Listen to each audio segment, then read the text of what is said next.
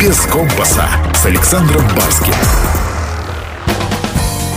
Если вы готовы познавать мир, нам с вами по пути и без компаса.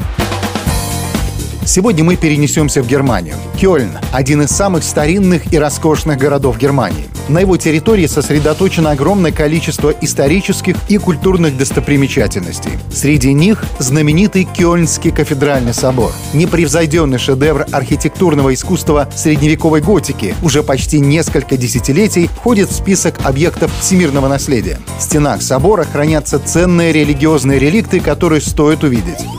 «Без компаса» История Кёльнского собора уходит своими корнями в глубокое средневековье. Строительство началось еще в 1248 году и продолжалось 632 года. Уже несколько столетий из уст в уста переходит старинная легенда о рождении самого Кёльнского собора. Возводить храм было поручено известному немецкому архитектору Герхарду фон Рилле. Долгое время он трудился над чертежом, но в голову ничего оригинального так и не приходило. И вот однажды архитектора посетил сам сатана. Он предложил свою помощь в обмен на его бессмертную душу. Архитектор согласился. План строительства храма был получен, но сделка должна была вступить в силу рано утром, когда прозвучит первый петушиный крик.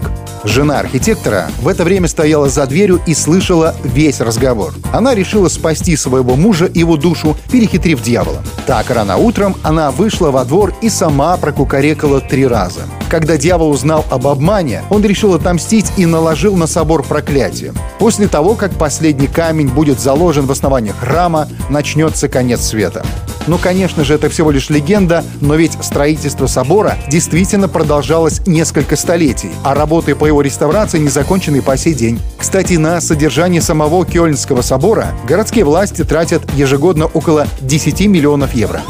«Без компаса» Туристы, которые посетят Кёльнский собор, смогут восхититься его убранством и величием, полюбоваться оригинальными скульптурными композициями не только внутри самого храма, но и побродить по извилистым подземным коридорам. Во время экскурсии в соборе звучит завораживающая органная музыка. На вершине собора расположена смотровая площадка, и отсюда открывается замечательный вид на всю панораму города Кёльна.